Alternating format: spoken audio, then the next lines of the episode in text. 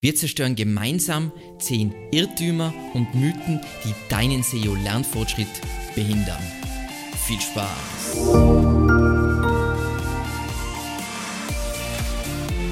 Mein Name ist Alexander Russ und SEO ist mein täglich Brot. Wir quatschen auf diesem Kanal über SEO und Content Marketing. Wenn du lernen willst, wie du nachhaltig Kunden über deine Website gewinnen kannst, dann abonniere jetzt gleich diesen Kanal. In der letzten Folge haben wir uns über die ersten Grundsätze von Suchmaschinenoptimierung unterhalten und daraus ergibt sich, dass SEO die Kunst ist, vorhandene Nachfrage zu ausgewählten Themen über Suchmaschinen abzuholen. SEO zeigt dir, wie viele Konsumenten was wollen und was du tun musst, um diese Nachfrage zu bedienen. Also Mindblow für jeden Unternehmer. Und aus diesen Grundsätzen ergeben sich auch die fundamentalen Ranking-Faktoren. Also das ist jetzt noch nicht schon super in Details, sondern einfach die grundsätzlichen Sachen, auf die Google achtet, woraus sich dann auch die Ergebnisse ergeben. Einerseits logischerweise Relevanz, das heißt ein Angebot relevant zur Nachfrage beziehungsweise Suchergebnisse relevant zur Suchanfrage, dann Verweise, weil immerhin ist es Internet ein Netz und aus Verweisen lässt sich sehr viel ableiten. Dann Nutzersignale, die zeigen Google, ob User tatsächlich zufrieden sind mit dem Gezeigten. Das kann sowas sein wie Klickrate zurück zu den Ergebnissen und so weiter. Dann natürlich Ladezeit, das heißt Konsumenten, Nutzer wollen alles schnell haben.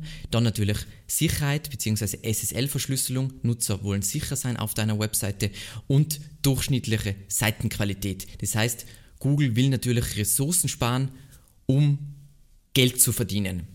So, und daraus, glaube ich, ergibt sich ganz klar, Ganz, ganz, ein ganz, ganz wichtiger Punkt und zwar alle jagen immer Ausnahmen und Magic Bullets nach und das sind die Sachen, die sich Leute gerne über SEO ansehen. Sie labern gerne über Updates und jagen dem Algorithmus nach, aber, aber SEO ist unvorstellbar einfach. Wenn du dich nicht durch die menschliche Tendenz nach Quickfixes und den daraus folgenden Sackgassen ablenken lässt, dann ist es trivial. Es muss nur die Strategie gemacht werden und umgesetzt fertig. Und um das zu zeigen für, für die, die jetzt SEO lernen, schaut euch zum Beispiel unsere SEO Case Studies an. Wir machen immer genau das Gleiche und es ist immer genau der gleiche Prozess und es hat nichts mit Glück zu tun, sondern man macht einfach, man baut zur Nachfrage die passenden Seiten und das passende Angebot und fertig. So, aber wir starten jetzt endlich mit den 10 Irrtümern und Mythen, die deinen Lernfortschritt massivst behindern. Nummer eins, wenn man anfängt mit dem SEO lernen, dass du nicht verstehst, dass SEO einfach nur Konsumentenzentrierung ist.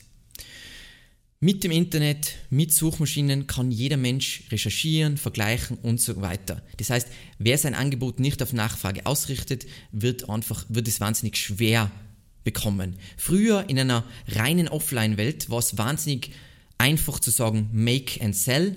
Du machst irgendwas und dann überlegst du dir, wie du das verkaufst, weil Leute haben nicht vergleichen können, sie haben weniger Informationen gehabt. Man merkt ja extrem mit einem älteren Publikum, die fallen auf jeden Marketing-Trick rein und jüngere Leute fallen auf fast gar nichts rein, weil sie schauen sich Bewertungen an, Kundenstimmen und so weiter und bilden sich ganz eine klare Meinung. Und das ist SEO. Bei SEO sehen wir einfach die vorhandene Nachfrage in Zahlen und holen diese ab. Nummer zwei, ein Klassiker, den niemand auf dem Schirm hat, SEO-Wissen versus SEO-Prozesswissen. Du kannst alles über SEO wissen, alles über On-Page-Optimierung und Off-Page-Optimierung und Technik und bliblablub und trotzdem könntest du, auch wenn dein Leben davon abhängt, keine Seite ranken. Die Kunst ist es einfach, und das ist wirklich Kunst basierend auf dem Geschäftsmodell, welches deine Webseite hat, zu wissen, was wann gemacht werden sollte. Was sind die größten Wachstumshebel? Was hat Priorität? Priorität? Was bringt uh, Return on Investment bei diesem Geschäftsmodell? Was sollte nicht gemacht werden? Wo bestehen die Risiken? Und Traffic kann fast jeder generieren, das sieht man auch so an Affiliate Marketing, aber an nachhaltigen Return on Investment durch SEO die aller, allerwenigsten. Nummer drei.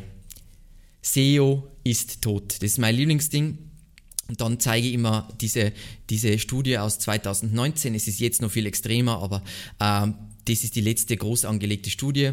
Die zeigt, ähm, wenn wir das kurz lesen, 68% von allem messbaren Website-Traffic kommt über Organic Traffic, äh, also organischen Traffic, also SEO und äh, bezahlte Suche.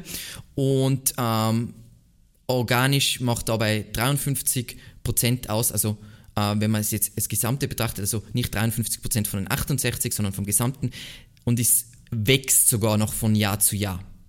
Das heißt, SEO ist der allerwichtigste Channel und sehr, sehr, sehr, sehr, sehr viel größer als sowas wie Social oder Display.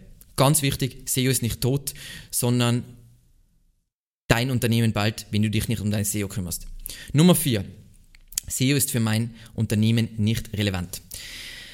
Was du jetzt aus den vorherigen Punkten schon gelernt haben solltest, ist, SEO ist eigentlich Unternehmertum in Reinform. Es geht nur um Nachfrage und Angebot.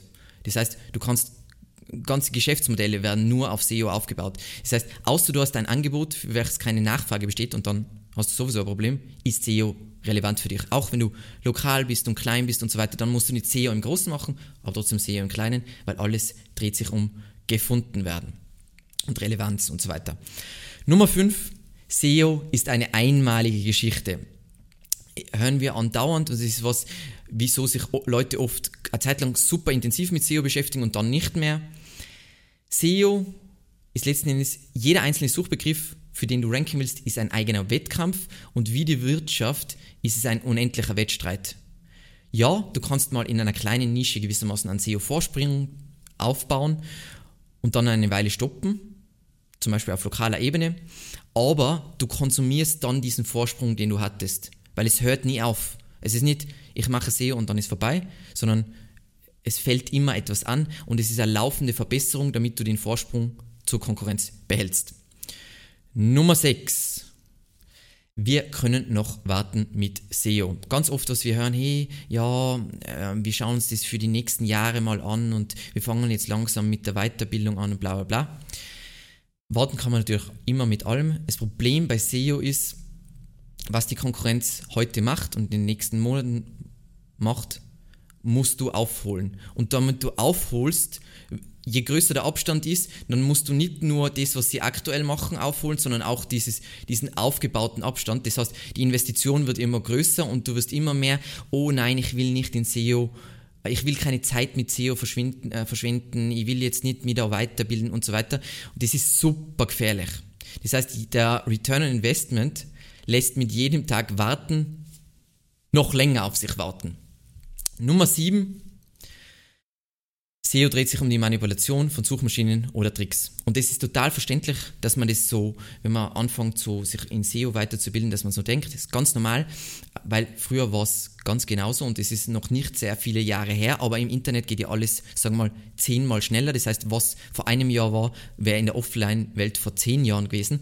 Ähm, es ist sicher noch so, dass es in einem geringen Maße geht es teilweise noch um die, also ist es möglich, Suchmaschinen zu manipulieren, aber es ist nicht möglich, nachhaltig Suchmaschinen zu manipulieren. Das heißt, man erzeugt mit, also früher war Risk-Reward von Black Hat SEO voll gut. Das heißt, du hast viel gewinnen können und wenig verlieren können. Heutzutage würde ich sagen, es lohnt sich nur, saubere SEO zu machen, weil die Downside bei allem anderen immer größer wird. So, Nummer 8.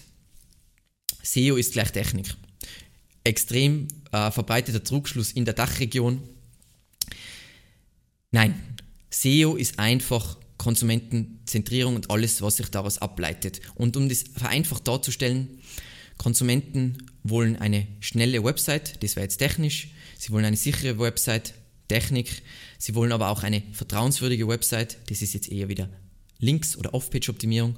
Und sie wollen ein, relevante Ergebnisse zu, zu der Intention, zu diesem, dieser Nachfrage, die sie haben. Und das wären jetzt Inhalte. Das heißt, bei den meisten Websites ist es so, SEO ist ein, äh, Technik ist ein kleiner Part und es spielt sich eher ab im Bereich Content, Content Marketing ähm, und, und, und PR, Autoritätsaufbau. Natürlich gibt es Websites, die sehr viel leben von Technik, wie Plattformen, wo es wirklich um User-Generated Content auf extrem großer Skala handelt. Aber wenn du einen klassischen Shop hast, dann ist Technik wahnsinnig wichtig. Aber das ist was, was irgendwann dann mal erledigt ist für eine Weile und dann beschäftigt man sich nur mit den anderen Themen.